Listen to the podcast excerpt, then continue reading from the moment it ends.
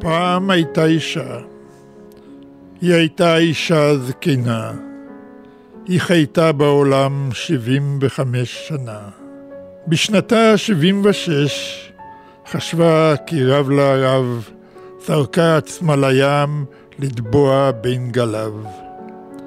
הים בין מיליון מיליון, ואינו מדגדג בקטנות, מוכן להטביע כל יום עשרים מיליון זקנות. אבל אנשים נרעשים, משו אותה אל החוף, בבית החולים העירוני זכתה בטיפול טוב. עכשיו היא בבית אבות, וסיפורה עוד לא תם. לשווא כפתה למצוא מוצא אל הים.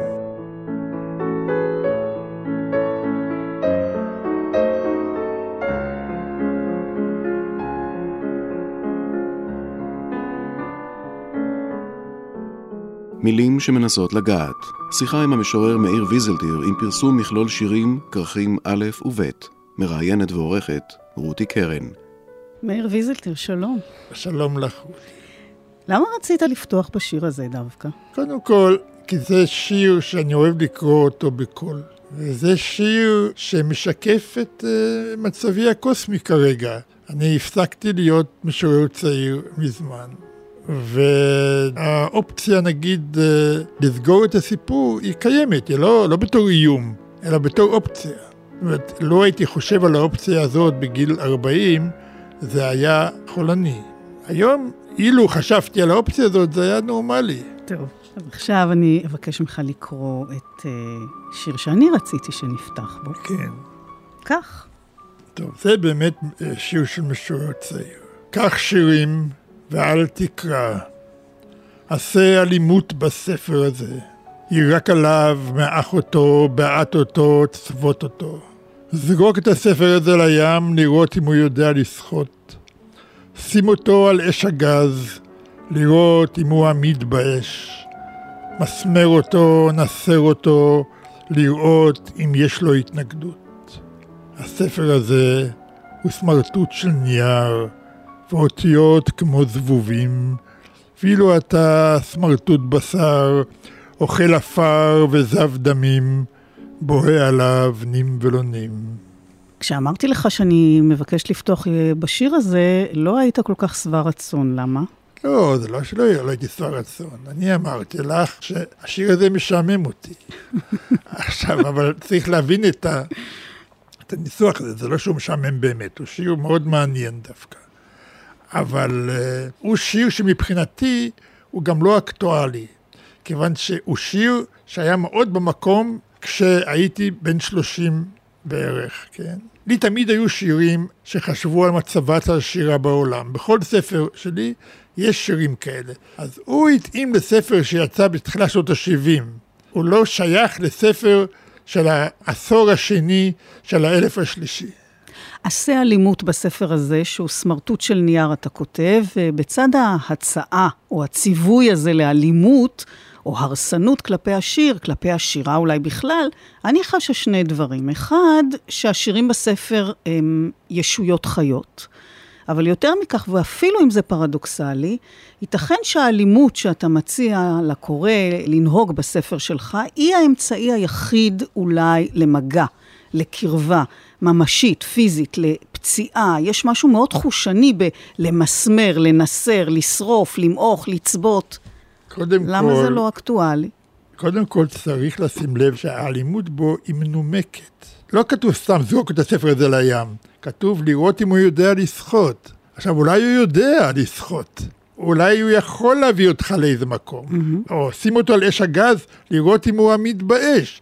יש האופציה שהוא באש. אתה יכול להתעטף בו ולא תשרף. אנשים באים ואומרים, השיר אגרסיבי, אבל השיר הוא לא אגרסיבי.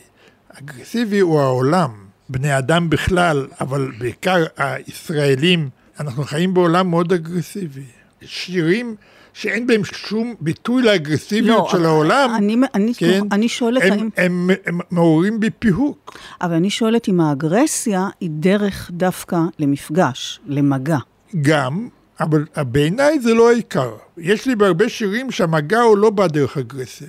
אני דווקא מאמין במגע ברכות גם. אבל זה מתחבר כמובן אולי גם לאוזלת היד או לייאוש או לתהייה שחוזרת בלא מעט שירים באשר לתוחלת של מעשה השירה.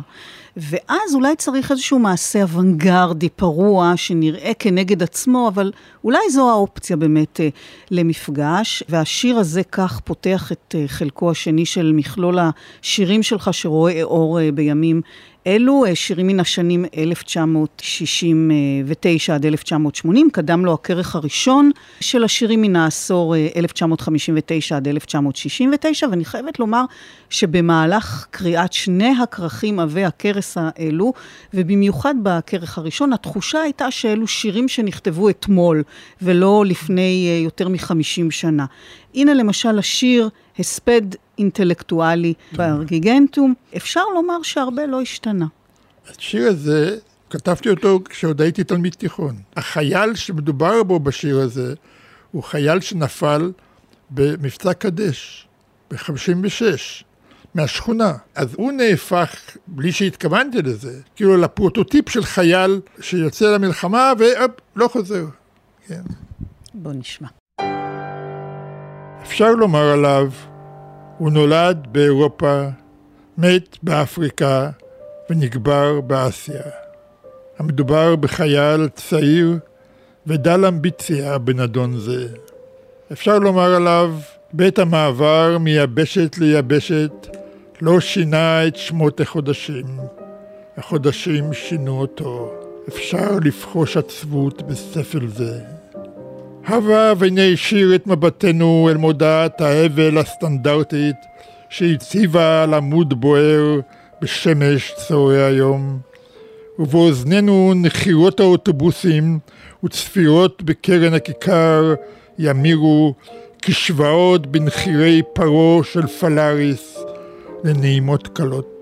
עדיין עולם כמנהגו נוהג, עדיין אפשר לבחוש עצבות בספל הזה? כן, וגם את יכולה גם לראות מהשיר הזה, שאני, כמו שמישהו לא מקבל דת, לא קיבלתי את הדת המקומית, של הביטחוניזם הישראלי נקרא לה. השיר הזה לא מתווכח פוליטית עם שום דבר, אבל זה לא מעניין. מה שמעניין זה הבן אדם הזה הסתמי למדי, שגם הוא לא מוצג לא בשיר וגם הוא לא היה במציאות, איזה חבר קרוב שלי, היה מישהו שהכרתי מהרחוב. אבל הוא יותר מעניין מאשר המלחמה. כן, אז כשאתה כורך את השירים עכשיו מחדש, וקורא בהם שוב, איך אתה מרגיש, במיוחד תחת uh, ציון התקופה שבה הם נכתבו, שהם באמת שייכים או משקפים את אותה תקופה, או שהם מעבר לזמן, ושאולי זה כוחה של שירה טובה שהיא רלוונטית או נוגעת או מעוררת מחשבה תמיד? אין סתירה בין מעבר לזמן ובין בתוך הזמן כשמדובר בשיר. כשערכתי עכשיו את שלושת הכרכים האלה, כרך שלישי שעומד לצאת, פתאום להפך ראיתי שאפשר לקרוא את שלושת הכרכים האלה כסוג של הצעה להיסטוריה של המדינה. כולל זה ששירים שכתבתי, נגיד, על סביב מלחמת ההתשה, וסביב מלחמת ששת הימים, וסביב מלחמת יום הכיפורים, הם יכלו באמת קצת להיכתב היום. או למשל שיר שכתבתי ב-78 היה מבצע ליטני בלבנון. כתבתי שיר שהוא בעצם, הוא שיר על מלחמת לבנון הגדולה שהייתה ב-82 רק, כעבור כמעט חמש שנים. אז או שהדברים חוזרים על עצמם או שהמשורר הוא נביא, אבל אני רוצה לחזור אה, ליחס החריג, אולי המרדני שלך, לשירה, לא מתוך הים, מתוך אוטובוס מספר 5 נפלטה מריאלה, לא על צוק שגיא, בקפה בפינת הרחוב שתתה ופטפטה בחברתי, לא על מצע אזוב, בחדר סחור במלון טרומפלדור שכבה על יד גופי. אז הים, האזוב, הצוק, מקומות uh, פיוטיים, מה שאנחנו אולי מכנים במרכאות רומנטיים, ושהשירה מתמקמת בהם לא מעט, אצלך קפה ברחוב, אוטובוס, מלון זול, כלומר לרדת מן הנשגב. ובשיר שבחרת לקרוא לו בלדה, שזה מעניין, כי השם שהוא ז'אנר אה, בשירה, עם אפיון ומצב רוח מאוד מסוים, איכשהו מתנגש, ובכוונה יש להניח עם התוכן. בלדה. הרגתי זבוב בשירי קאמינגס. היה זה בבוקר, השכם בבוקר, וחלציי היו עדיין שוקקים ממך, אך ליבי ועיניי לחצו לי, והחזקתי רפויות וקלושות בספר, ומחצתי זבוב בשירי קאמינגס. הזבוב העדיף את הבשר על הדומם, והתקרה נשארה לבונה בלי הנקודה השחורה ששלטה בה, ורגע חותמי ונכנס בין דפי הספר כמי שלא ידע על שגעון האדריכלות של מינוס, הרי היה השכם מאוד בבוקר ומחצתי זבוב בשירי קאמינגס. כשאפתח את הספר אחרי שינה, ואחרי ארוחת בוקר של אחר הצהריים, יצנח הזבוב ולא יהיה עוד רלוונטי. אך דומני כי קשה לי להסביר כיצד ערקתי זבוב בשירי קאמינגס. כלומר, ספר השירה משמש כאן כמחבט, ולכך הוא יעיל בעצם. כקוטל זבובים. כן. כן. יש פה דבר עדין שקשה להצביע עליו, אבל הוא הדבר המעניין בשירים כאלה לדעתי. שזה לא סתם הורדה, נגיד, של הבלדה למקום נמוך, של ספר השירה למחבט זבובים. זה מעלה את המחבט ואת הזבוב לתוך השיר. הפוך בעצם. כן, הפוך. כן. אחד הדברים שאני באופן עקיף, בלי להכריז עליהם, עושה בהרבה שירים, זה כאילו לומר שהדברים הקטנים והלא מכובדים והמטופשים של החיים, הם יכולים לעמוד במרכז של איזה מבט. זה בן אדם שקורא ספר שירה, וברגע מסוים נמאס לו הזבוב הזה מטריד את זה והורג אותו, אבל זה גם אדם אחרי אקט אהבה. בהרבה שירים שלי מאותה תקופה, באים הנושאים האלה, הם לא מובלטים, הם לא נצעקים, זה קצת כלאחר יד, משום דבר לא עושים עניין.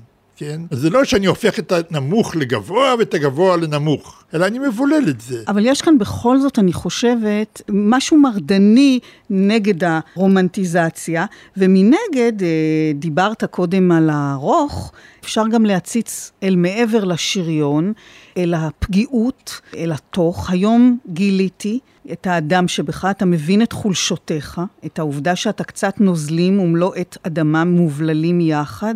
וצבועים פיגמנט בשיטה מדויקת, אבל די פגיעה, ואת העובדה שאם יכרתו איבר מאיבריך, אינך לטאה שיחזור אליך. אז זה אה, השיר שעכשיו קראת, הקטן הזה, זה מאוד חשוב לי להביא את האדם בחולשתו, כן? זאת אומרת שאנחנו פגיעים וחלשים, וקל מאוד לפגוע בנו, וקל מאוד לפצוע אותנו.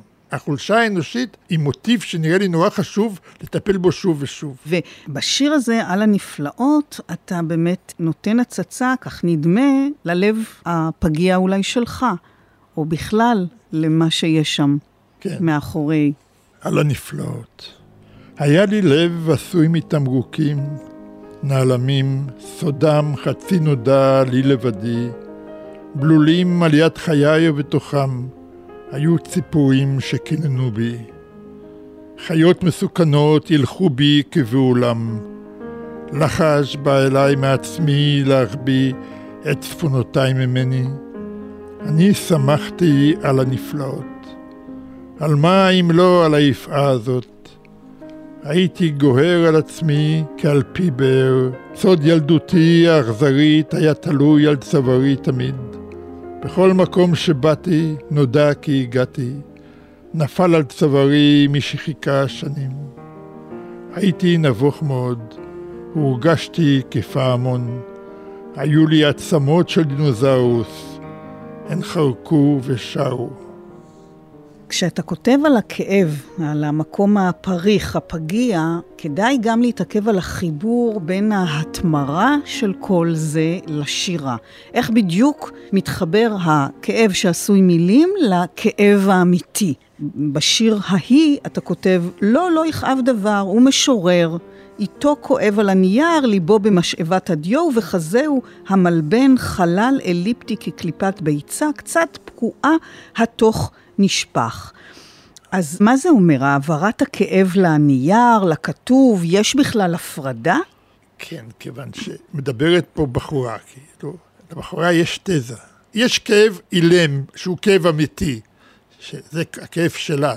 אתה משורר, אתה הופך את זה למילים, אתה עושה מטמורפוזה כן. של הכאב, ולא באמת כואב לך. בדיוק. כן? והרגשות שלך אולי הם גם לא באמת רגשות. אז זה מעשה רמייה. באיזשהו מקום. זו תיאוריה, לא שלי, זו תיאוריה... אתה לא מסכים זאת, עם זה. אני לא לא מסכים עם זה ולא לא, כן מסכים עם זה, אני עושה פה פורטרט של חוויה של מישהו אחר. אבל אני מדברת בכלל, כשאתה כותב uh, על הכאב, באמת החיבור הזה בין הכאב שאתה כותב לכאב האמיתי. כשאני כותב, אני הרבה פעמים לא יודע על מה אני כותב. אני יודע את זה בדיעבד. יש שירים שלי שבאמת אני חושב שהבנתי אותם כעבור שנים. את הדבר שנראה לי יותר חשוב בשיר הזה, שלא ראיתי אותו. אבל כשאני ממש כותב, כשאני כותב את הטיוטה הראשונה, אז זה כאילו מחובר לכאב האמיתי, כן, אמיתי במרכאות. אז כאילו הבשר הופך למילים, ואז אני לא בדיוק יודע מה אני עושה. גם לא משתדל לדעת. כשאתה כותב את הטיוטה של השיר, לדעת יותר מדי על מה שאתה עושה, זה, זה מקלקל את זה. כן. כן? יותר טוב לא לדעת ולתת לדברים ליצור את עצמם על הנייר. אחר כך אני מסתכל על זה לאו דווקא באותו יום, אלא כעבור כמה ימים, ואני רואה מה יש לי כאן. ואז אני יכול גם לעבוד על זה. אני יכול לשנות, אני יכול לשפר את זה. כי בסחף הראשון, שאתה מוציא מתוכך את הדברים והופך אותם למילים, אז גם אתה יכול לעשות גם פה ושם שטויות. למשל, אני באופן מובהק, בעוד אני כותב, אני יודע שזאת לא המילה הנכונה. אבל אני צריך את המוזיקה של המשפט. בשביל הטון הזה אני אשים שתי הבהרות, ואני יודע שהן לא טובות.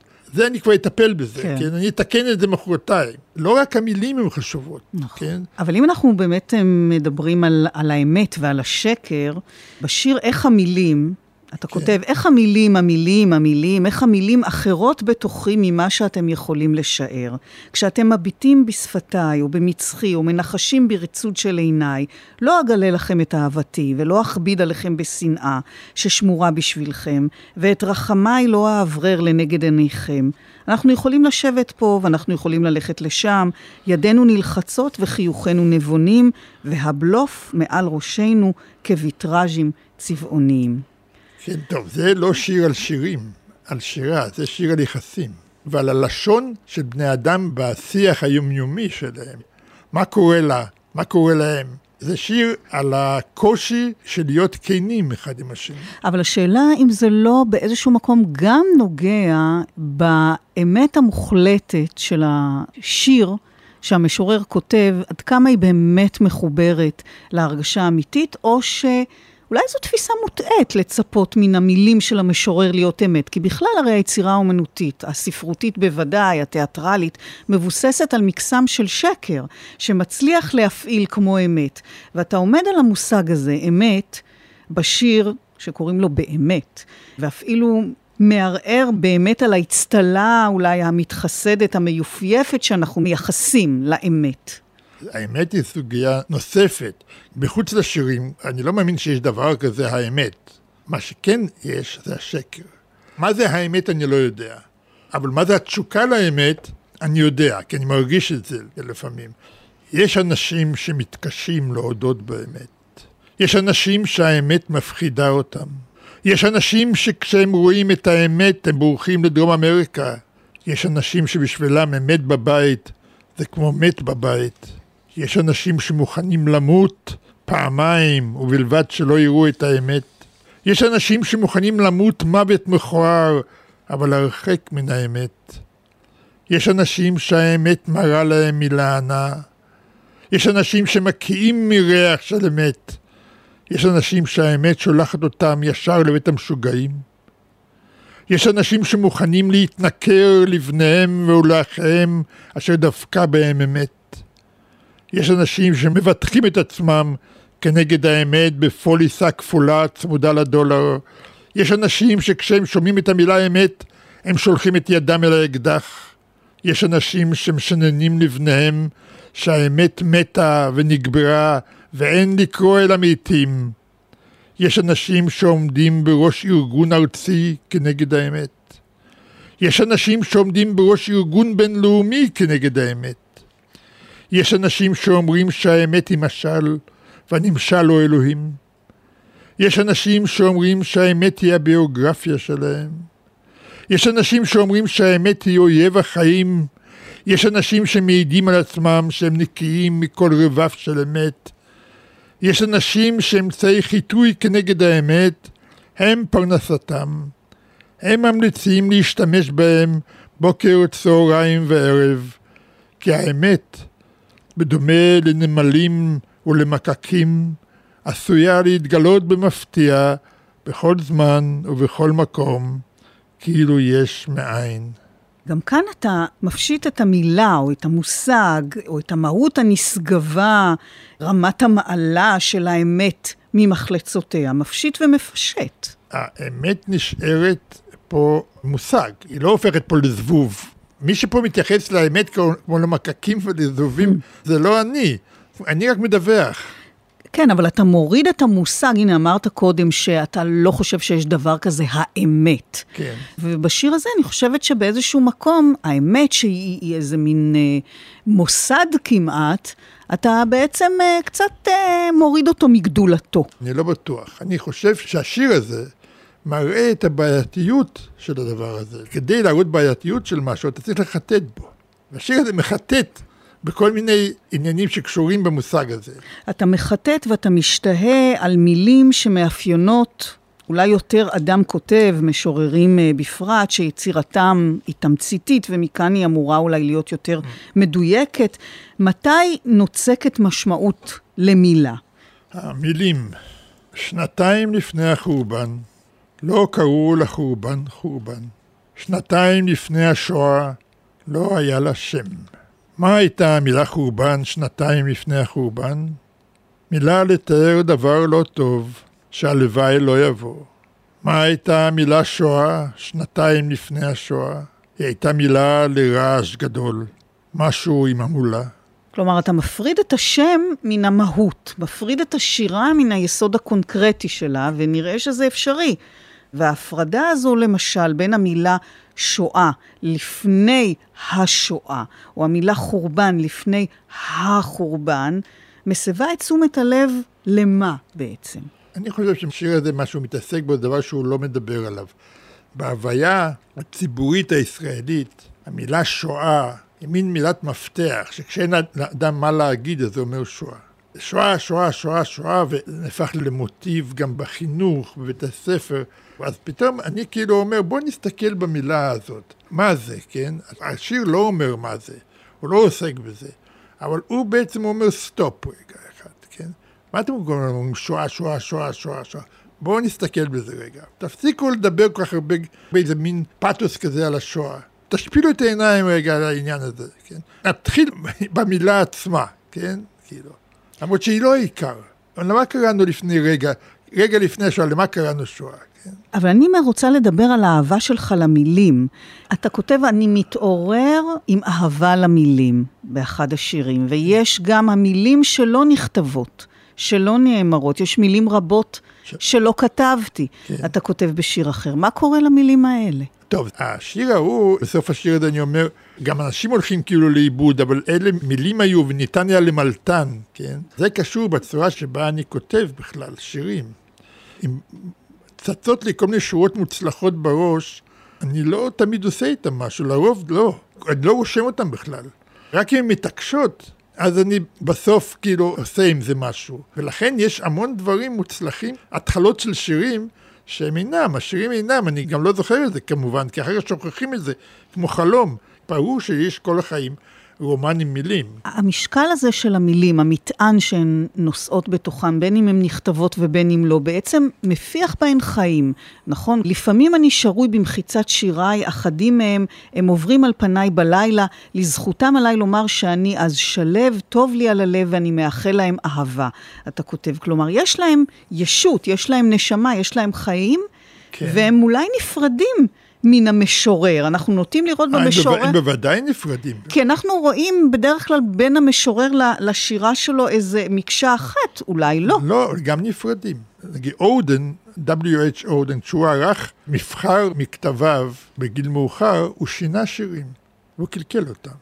כי קרא בשנות החמישים שלו, זה לא היה אותו משורר בן עשרים וכמה שכתב את השירים האלה. עכשיו, אני, כשערכתי את זה, אני לא נגעתי בשירים, אבל נגעתי כן בפיסוק. כדי שמי שיקרא אותם בקול, הפיסוק הזה יקל עליו לקרוא אותם נכון. עכשיו, כיוון שהמוסכמות של הפיסוק אצל הקוראים ישראלים השתנו במשך העשורים, למשל, אני השתמשתי בשירים מוקדמים שלי די הרבה בסימן הפיסוק נקודה פסיק. עכשיו היום הקוראים הצעירים לא יודעים מה זה נקודה פסיק. הם ממש לא יודעים מה זה בכלל.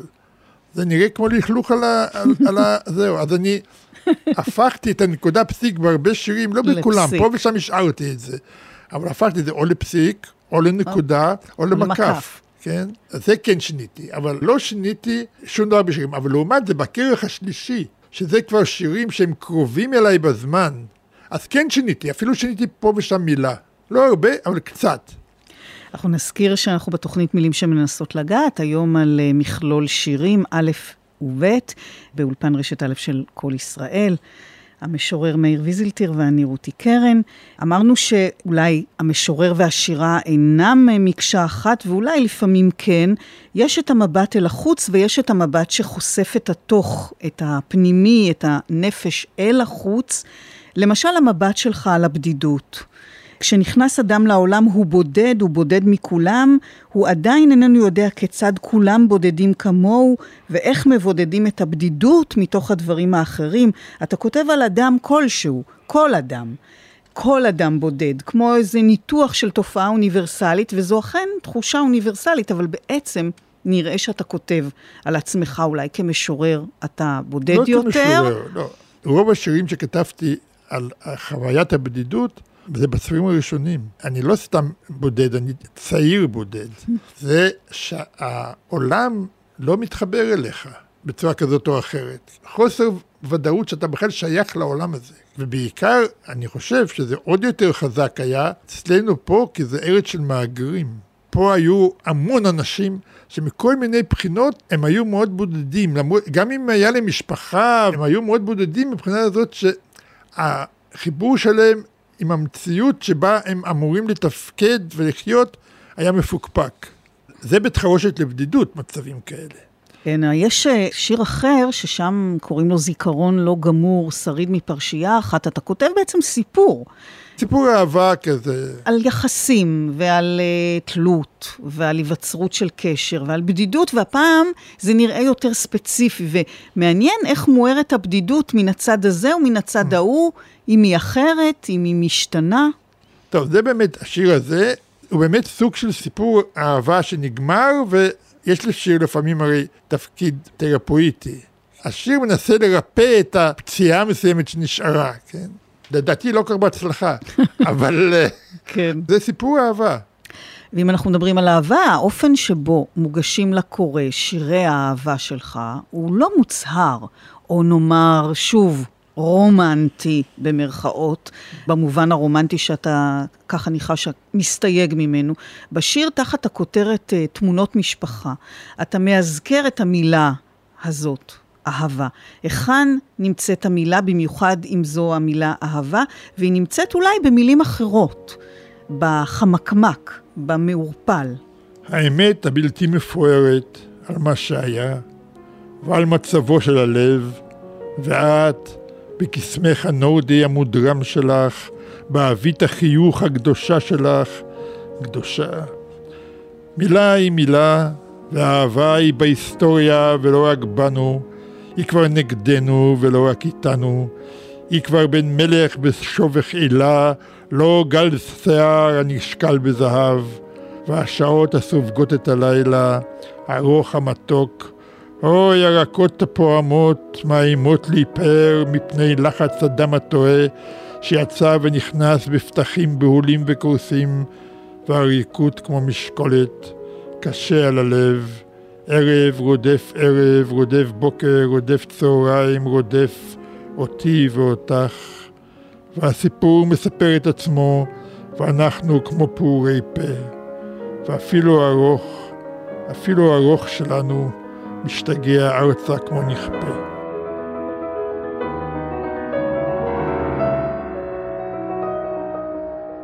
טוב, שירי האהבה שלי הם לא שירי אהבה במובן זה שהשיר מתיימר לבטא את עוצמת האהבה או ששיר שמתלונן על היחס של האהובה או משהו כזה, או על הצרות שהאהבה עושה, אלא הוא שיר יחסים. שירי האהבה שלי הם תמונות יחסים בסופו של דבר. זהו, דיברנו על המילים שלא נכתבות או לא נאמרות. זה מעניין איך השיר מנכיח מילה או מקבץ מילים שמגדירות תחושה או מצב או הוויה בלי לנקוב במילה עצמה. ודווקא אז אפשר לחוש בה אולי יותר. זה נכון לגבי אהבה, זה אולי נכון עוד יותר לגבי תיאור של הוויה של חושניות. ידך חותרת תחת ירחי, נוהרת בשיוט נעים גרועים, שפתייך, קשה לי לקרוא אותו בצורה נכונה. זה, למה? כי צריכים לקרוא אותו ב... בתוך המצב? לא, לא בתוך המצב. אלא, לא, שום, אף שיר לא, לא צריכים לקרוא בתוך המצב. זה, ברגע שקוראים שיר בתוך המצב, כאילו, הוא נהפך למסכת. כי זה שיר מסוג השירים שצריך לקרוא אותו בטון נורא מדויק. הבנתי. אז אתה רוצה שנוותר עליו? נעזוב אותו. נעזוב אותו. אבל אם אנחנו באמת אה, ככה מזכירים חושניות ומיניות, בשיר שאתה קורא לו מין לילדים, כן. נראה שאתה מאיר, מאיר uh, בדיוק את ההפך. מין לילדים זה לא שיר חושני. בדיוק. מין, זה... מין לילדים זה שיר על מצוקה מינית אפשרית, כאילו. זה שיר שמסתכל על המיניות בצד הדפוק שלה. ילדי, כשאתה רואה כלב על כלבה, תרנגול על תרנגולת, ציפור מנטר על ציפור, אל תלמד מזה על דרכי האדם, שאצלו זה חרישי יותר, עגום הרבה יותר, לאין שיעור יותר מכאיב. אבל כשאתה רואה פר על פרה, חתול על חתולה, או פני אנס שנצוד בעיתון, אל תתרגם את מבטם הגס והכהה לדבר מה רך ומעודן יותר, עשיר וחמהני. ככה זה אצל כל האדם. אני אגיד לך משהו עם השיר הזה. מה השיר הזה אומר? אתה תסתכל על הפעולה שאתה רגיל לחשוב עליה בתור הדבר הכי נעים שיכול להיות לך, תסתכל על זה כמו על חתול וחתולה או כמו על פר ופרה. עכשיו, זה קיצוני מאוד. ויש לי שירים כאלה בעשורים הראשונים שבהם אני רוצה כאילו להכריח את הקורא, את עצמי גם, זה, כי מה שאני עושה לקורא אני קודם עושה לעצמי, כן, בזמן שאני כותב את השיר. לראות דברים במין צורה שהיא קצת מעוותת, שהיא משונה, לפעמים גם שהיא, שיש בה בעיה מוסרית גם. וזה שיר כזה. בוא נדבר קצת על משוררים. יש לא מעט התייחסויות או פרפרזות או וריאציות שלך על שורות ידועות או רעיונות, או אפילו שירים שלמים של משוררים, כמו ביאליק, כמו שייקספיר, שאתה מתרגם אה, מבחר ניכר ממחזותיו כמו לורקה, ומכיוון שאני מאוד מאוד מאוד אוהבת את לורקה, והשיר הזה שעליו אתה מרכיב את הגרסה שלך, הוא שיר אה, מאוד מפורסם אה, של שיר לורקה. נפלא, כן. שיר נפלא. אתה לא מציין את המקור, אבל מי שמכיר מבין אה, כן. מיד שמדובר בשיר המגח והמוות, שידוע אולי כן, כשיר בחמש לפנות. אני מסתפק בזה שאני כותב פסבדו לורקה. כן.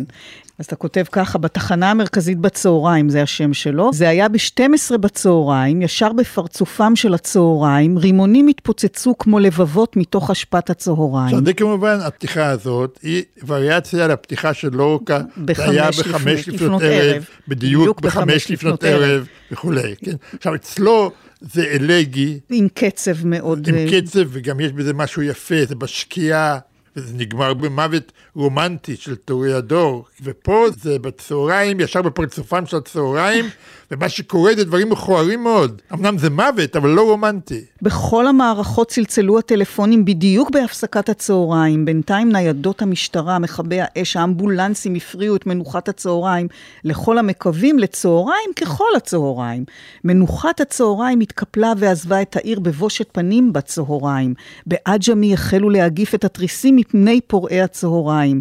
בחצרות האבק והשתן הוכו עד שנימולו בני י"ג ולא בני שמונה ימים בצהריים, וכולי וכולי וכולי. אתה מסיים את זה, ילדים למען השם שבו ואיכלו ארוחת צהריים, הרגעו ואיכלו ארוחת צהריים, הרגעו ונסו לאכול בשקט, עוד מעט יהיה ערב. כן. וכאן אתה מתחבר אל אורקה, אבל uh, זה מעניין מה... מחוללת הווריאציה שלך בשיר שלו, מה היא מעוררת את הצ... אצל הקורא, כי השיר של אורקה... העניין הוא שהשיר הזה, הוא לא מדבר רק עם אורקה, הוא גם מדבר עם שירי עצב הישראליים מושרים, כמו דודו, שירים שממעיטים אנשים ועצב יורד. ופה במקום שירד עצב יורד בלבול ומהומה. אבל אני, אם נחזור כן לחיבור אל אורקה, השיר של אורקה הוא מאוד דרמטי, כן. מאוד טרגי ומאוד נורא. וכאן אני מרגישה משהו סרקסטי לא- באיזשהו לא אופן, זאת אומרת. זה איזשהו לנעוץ בשירה הדרמטית איזושהי סיכה. אני לא חושב שזה בא לנעוץ סיכה בשירה הדרמטית, אלא שאצל לורקה המוות הוא יפה. טוב, כן? זה התרבות של המוות ב- בספרד. כן, בעוד ש... פה זה, זה שיר על פיגוע. זה פיגוע בתחנה המרכזית בתל אביב, כמה חודשים אחרי מלחמת ששת הימים. השיר הזה הוא מתפוצץ בצורה של מהומה, כל השיר מתפוצץ, לא רק הרימונים שזרקו שם. ויחד עם זה, בחלק האחרון שלו, הוא כן נרגע. שבו ילדים. השיר הזה בעצם עונה על שאלה שאני לא שואל אותה, אבל לפעמים אתה עונה על שאלה לפני שאתה שואל אותה, וזה איך כותבים שיר על פיגוע. אז פיגוע בתוך תל אביב היה דבר חדש לחלוטין, לא היה דבר כזה. ולמה השתמשת בשלד הזה של השיר של לורקה? קודם כל, אני אמרתי לך, אני לא יודע למה אני עושה דברים ברגע שאני עושה אותם. אני יכול אחר כך לחשוב. ואני חושב שהשתמשתי בזה בגלל שאצל לורקה המוות הוא חגיגי, ואני רציתי להראות כמה שהמוות הוא לא חגיגי. כן. באופן שונה לחלוטין, אולי חומל יותר, רומנטי אפילו יותר, הווריאציה שלך על מקבת. אתה הרי תרגמת את המחזה האדיר והנורא הזה של שייקספיר, העלילה האיומה המוכרת, ואתה לוקח את מחזה הדמים לאפשרות אחרת. כן, סונטה לפעמים מקבס. לפעמים מקבט יושב על המרפסת. שמש מנשקת את כפות ידיו, הוא חולם על פרחים ליום הולדתה של ליידי מקבט המטורפת. הוא מביט בשוויון נפש על בית העלמין המלכותי, ששמש משווה אותו לגינות אחרות. ברבורים צחורים חיים על האגם. מתוך חלונות המטבח מתגלש הבל חם. הסוסים השמנים בעורבה ממוללים תבן. מישהו נכנס בשער וסוגר אחריו את הפשפש. הוא מחליף מילה עם הגנן, שמצביע על זן חדש של ורדים. הכל שקוף עד בירנם, גבעות מוריקות, שינה מתוקה אוכפת על עפפיו. עכשיו, השיר הזה מאחוריו יש כאילו סיפור לגמרי אחר מאשר הסיפור במחזה מקבס. מקבס רוצח, ואז הוא מוצא את עצמו רוצח שוב ושוב, והוא מאבד את החיים שלו ושל אשתו וכו'. פה לא, ברור שהוא רצח, כי לכן הוא מקבס, למה אני קורא לו מקבס? ואחרי זה, איכשהו חיים בתוך הווילה, עם הגינה. עם הוורדים, ובירינגהם אה, שקוף, כן. לא מתקדמים כן, השיחים, לא, שום ושינה דבר. מתוקה. הגבעות מוריקות ושינה מתוקה. ושינה מתוקה, שהשינה היא הרי... אצל מקבץ הרי אין שינה. אין שינה, לא זה שינה, לישון. בדיוק. איך השיר הזה נולד? זה, זה שיר שנכתב אחרי מלחמת ששת הימים. הייתה אז סגידה לגנרלים. בעיניי זה היה מין דיוקן של אלוף, של איזה גנדי כזה. אני הבאתי את השיר הזה לתמוז, שהיה עורך הארץ. הוא אמר, אני לא אדפיס את זה. אמרתי לו, למה? הוא אומר, אני רואה מה אתה עושה פה. אני לא, אני לא אדפיס את זה. הוא זיהה את זה. אתה רואה, זה עניין של הקשר של זמן ומקום. נכון. כי כשקוראים את זה עכשיו, עכשיו אז לא, זה... כן, כן, זה מה שיפה בשירים. שיר טוב הוא לאו דווקא על דבר אחד שתמיד יראו אותו בשיר הזה. המשמעות של השיר יכולה לזוז למקום קצת אחר, הרבה אחר. עכשיו אני רואה כמה שהשיר הזה, לא עכשיו, ראיתי את זה כבר, אבל במאוחר, ראיתי כמה שהשיר הזה ערמומי. כי בשורה הראשונה יש בו מילה שאין בסקוטלנד מרפסת. בסקוטלנד של מקבץ אין מרפסת, כן? לפעמים מקבץ יושב במרפסת, טראח זה מעביר אותו לפה. לצהלה. כן? כן? והשמש מאוד מודגשת. בעצם מחזה עם הכי הרבה סצנות ליליות אצל שייקספיר. נכון. פה מיד יש שמש, יש גינה ופרחים ושמש מאירה. זה סיפור על מקבס, אבל שהוא לא משלם על היותו מקבס. כן. להפך, הוא נהנה. כן. אפרופו השיח הזה בין uh, משוררים uh, והקשר uh, בין משוררים, הזכרנו את לורקה קודם, יש ללורקה כמה שירים שהם מין צוואה. כשתבוא שעתי ואמות, גם אצלך מצאתי כן. כמה. כשאמות קברוני בים, או השיר משאלה ביום שבו אמות, או אדם חייב לדעת שהוא חי ברצינות, כלומר המוות ישיגנו, אתה עוסק לא מעט במוות. יש לי הרבה שירים שנוגעים בענייני מוות. בכלל, המוות, לא רק שהוא איזשהו דבר שאי אפשר לא לחשוב עליו מתישהו, אבל אני חושב שהוא במידה רבה גורם לספרות. לעצם קיומה של הספרות. הרבה מאוד סופרים ומשוררים, בעיקר בעבר, כתבו את, גם שייקספיר אגב כתב מין משפט כזה, שהמילים יחיו אחרי שכבר הערד, הברונזה לא תחיה. זאת אומרת, הם יחיו יותר מהפסלים. חלק מהעניין של השירה והספרות זה להמשיך להתקיים. וזה מחבר אותנו אולי לנושא שאתה עוסק בו הרבה ומתוסכל ממנו, אולי אפילו מיואש ממנו, בכלל מהמשמעות של השירה בעולם עבור אה, אנשים. אתה מקונן, אפשר לומר, קובל על חוסר התוחלת של השירה. אני לא קובל, אני רק מתאר. אה, אתה כותב ככה, לכל משורר נדמה לפעמים שהוא המשורר האחרון בעולם. איך זה בכלל יכול להיות אחרת? העולם אבק ואש אוכלת, כל חנות מכולת היא הר געש, העולם הוא זרמי מים עכורים וסלע, מתפורר ומתפוצץ, שירה? שירה נבלעת. מישהו שר, אולי מישהו ישיר, אבל לא שומעים, לא ישמעו אותו, יותר מדי רעש, יותר חשוב, יותר חזק, יותר תמידי, בולע. שירה נבלעת, והשיר ממשיך. כן. את רואה שאני מתאר ולא מתלונן? Mm. זה תיאור. טוב. אין שם, בתיאור הזה אין עצבות, אין קינה. זה סוג של פיכחון כזה. יש מה לעשות נגד זה? עובדה שלא. אני גם לא יודע אם צריך לעשות משהו. כי תראי, בסופו של דבר, השירה חיה עם זה בשלום. נגיד, המחזה היווני, שכולו כתוב בשירה, של אייסחילו, סופוקלס ואירופידס. כמה אנשים היו באתונה? כמה אנשים קראו אותם? כמו שאמר הפעם אלמוגי, כמה זה כל האינטלקטואלים? חצי מעברה. לונדון של שייקספיר. כל לונדון הייתה 150 אלף איש. והמחזות האלה, כשהם בימי חייו יצאו בדפוס, היו מעט מאוד קוראים לזה. אז נגיד אני, יש לי כמה אלפי קוראים, זה מספיק. אני לא מתגעגע שיהיו לי מיליון קוראים.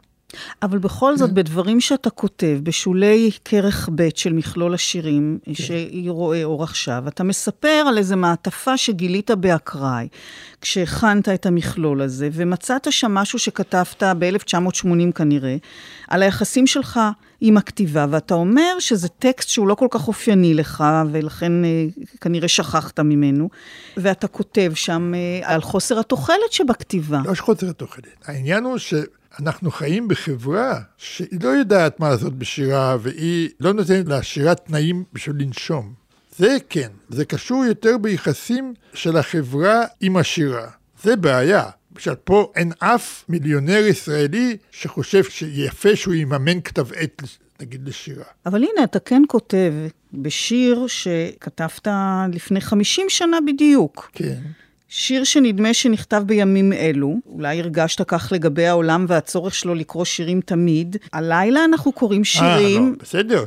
אבל זה... העולם איננו קורא שירים הלילה, ולא בלילות אחרים. איננו קורא שירים, אפילו לא את היפים ביותר. לעולם לא יועיל העולם לקרוא אפילו את היפה ביותר בשירים. אפילו נפציר בו. אפילו נפציר בו מאוד. הוא לא יסכים, נקודה. זה לא תלונה, זה גם תיאור. זה, זה, זה תיאור... זה קריאה נואשת. לא, לא, לא בעיניי. זה כואב. בעיניי לא, בעיניי זה לא חשוב שזה כואב. מה שחשוב שם, שזה תיאור מדויק מאוד של היחסים בין השירה ובין החברה שבה אנחנו חיים. אבל לא אכפת לך מזה? אתה כותב כי אכפת ב... לך מזה, כי זה מכאיב בש... לך שזה ככה. בש... לא, בשיר אין כאב. יש מבט קר מאוד בשיר הזה. כן, זה לא מבט מאושר, זה מבט שמח, אין שמחה, זה נכון. זה שיר שאני כתבתי אותו בתקופה שהתחלנו לעשות, יאיר, יונה ואני, ערבי שירה. כי לא היו ערבי שירה בתל אביב. ערב נפתח בזה שאני עליתי לבמה וקראתי את השיר הזה. וקראתי את זה לא בשביל להתלונן, אלא הטון שלי בקריאת השיר הזה, זה להגיד לאנשים, תדעו לכם שזה ככה. זאת אומרת, אנחנו מחתרת. תהיו יחד איתנו מחתרת. זה הטון של השיר הזה, מבחינתי. אני מרגישה אותו כשיר אה, מחמיר לב, וזה מתקשר אולי לתחושת החמצה. כי את קוראת את זה בטון כזה, תראי באיזה טון אני קורא את השיר הזה כשאני קוראת, באיזה עמוד זה. אה, עמוד 169. אני קורא את זה ככה, הלילה אנחנו קוראים שירים, אבל העולם איננו קורא שירים הלילה, ולא בלילות אחרים. איננו קורא שירים, אפילו לא את היפים ביותר, לעולם לא יועיל העולם לקרוא אפילו את היפה ביותר בשירים, אפילו נפציר בו, אפילו נפציר בו מאוד, הוא לא יסכים. זה אומר, רבותיי, בואו נסתכל על המצב בעיניים פקוחות. זה המצב. אתם רוצים לבוא ולהיות יחד איתנו מחתרת, אז תבואו. טוב, אתה רואה? הנה, וריאציות של קריאה שיכולות לשנות ברור, את, ה, את המשמעות. זה, אבל זה אחד הדברים הנפלאים בשירה. נכון. שאתה יכול עם השיר ללכת קצת לפה וקצת לפה. שיר זה לא מסמך שהמשורר מכתיב לך איך לקרוא אותו. בכל אופן, אני רוצה לחבר את זה באיזשהו אופן לתחושת החמצה. גם של היכולת אה, לגעת ולתקשר ולשכנע את העולם ביפי השירה, אבל גם של הייעוד שלך, של המהות שלך, ובכלל, חלוף הזמן והסתמיות של החיים. אתה כותב על זה באחד השירים, אה, בשרטוטים תל אביביים, אתה כותב, אנא, נעלמו כל כך מהר הנעורים. והשאלה, אם יש שאלות ברורות, מצב כזה הוא שאלות ברורות. אנה הלכו, אנה נעלמו כל כך מהר הנעורים. לא כך קוראים לזה, נעורים. אם להאמין לעיתוני נשים זה לא חייב לקרות. ולמה לא להאמין לעיתוני נשים? החיים קשים, אבל אפשר להתחכם להם ולפרוח, אם לא שוכחים, אם לא מזניחים. אבל איכשהו זה לא הולך. אצלנו זה לא הולך. איך אצלכם? אצלכם זה הולך? אינני שואל, אני רק מנחש. זה לא הולך, מה? עוד שיר ברוח הזו יפהפה, שמסתיים גם הוא בשאלה שאין בה בעצם שאלה, רק אה, מדקרה של כאב. אתה יודע מה, לך לפחות יש את היכולת ואת הכישרון ואת הכוח לשזור אה, מילים לשירה. מרץ-אפריל, אתה כותב, מרץ-אפריל, הימים הכי נפלאים מתבזבזים, חולפים בלי אהבה, הבקרים ריקים, היממה תיבה, בלי קרקעית. מה אעשה בשעות המוזהבות, הניגרות על פני האור ומתאדות? כן, זה מתוך השירים שכתבתי בזמנים שהייתי ער רוב הלילה, שהייתי תמיד רואה את השחר. נדמה לי שאחותה הרחוקה של ההחמצה היא הכמיהה, או שאחי האבוד הוא הגעגוע. אבוד אמרתי, געגוע אולי גם למה שאבד, או למה שנדמה לנו שאולי היה ואנחנו הורגים אליו, כמהים אליו, אפילו שזה חסר תוחלת, אולי כמו השירה. ואתה מדבר על איזשהו בסיס, כן? זה אקסיומה. אני רק אקרא את ההתחלה. לפני שנים רבות, לפני הרבה מאוד שנים, המים היו רטובים והעצים ירוקים, הזגוגיות שקופות והשולחן מרובע, והנורות מהירות, והשירים מושרים, והדיבורים נשמעים, והשקט שקט וכולי. עכשיו, כל הדברים שאני אומר פה, זה הכל גם עכשיו ככה, כן. כאילו. פה זה הקסם של הרטוריקה. ברגע שאני אומר שזה היה לפני שנים רבות, אז פתאום זה מייצר את ההרגשה שפעם היה ירוק אמיתי, פעם המים היו באמת רטובים, עכשיו לא באמת רטובים וכולי, שזה מצד אחד נונסנס, כן? אבל זה לא נונסנס. זה שיר שבאיזושהי צורה מוזרה הוא שיר מאוד נכון על החיה האנושית. ואם אנחנו מדברים על כמיהה ואכזבה ותקווה וייאוש, ובכל זאת נראה לי שעצם הכתיבה, עצם המרד וההתרסה והכעס והאלימות אפילו לעיתים שלך בכתיבה, מונעים את האומר נואש, משהים אותו, נותנים לו איזושהי חיות, נכון? חרף הכל, חרף מה שלא היה, וחרף מה שאולי כבר לא יהיה, או מה שאבד. ואתה מסוגל לחבר את החלום אל איזושהי ריאליה, אל איזשהו פיכחון. אתה מחכה לנס, ויחד איתו, עם ההמתנה הזאת, אתה גם טיפש. אני מחכה לנס. כל הלילה אני, הטיפש, יושב ומחכה לנס. מה אני? כנסייה? ג'ירף שחור? שאני מחכה לנס. נס לא יבוא, אם לילה יבוא בוקר. מי שלמד להמתין לו לבוקר, אינו מחכה לנס. זה אגב שיר שנכתב בפריז בשנות ה-60, ועדיין היה שכבה של פיח על הכנסיות. מפה בא הדבר הזה, שהכנסייה היא כמו ג'ירף שחור. כן, אבל אתה מסיים את השיר, מי שלמד להמתין לו לבוקר אינו מחכה לנס. ואולי כן, ואולי אתה מאיר בעל הנס. אני לא יודע. אולי השירה היא נס. השירה היא נס?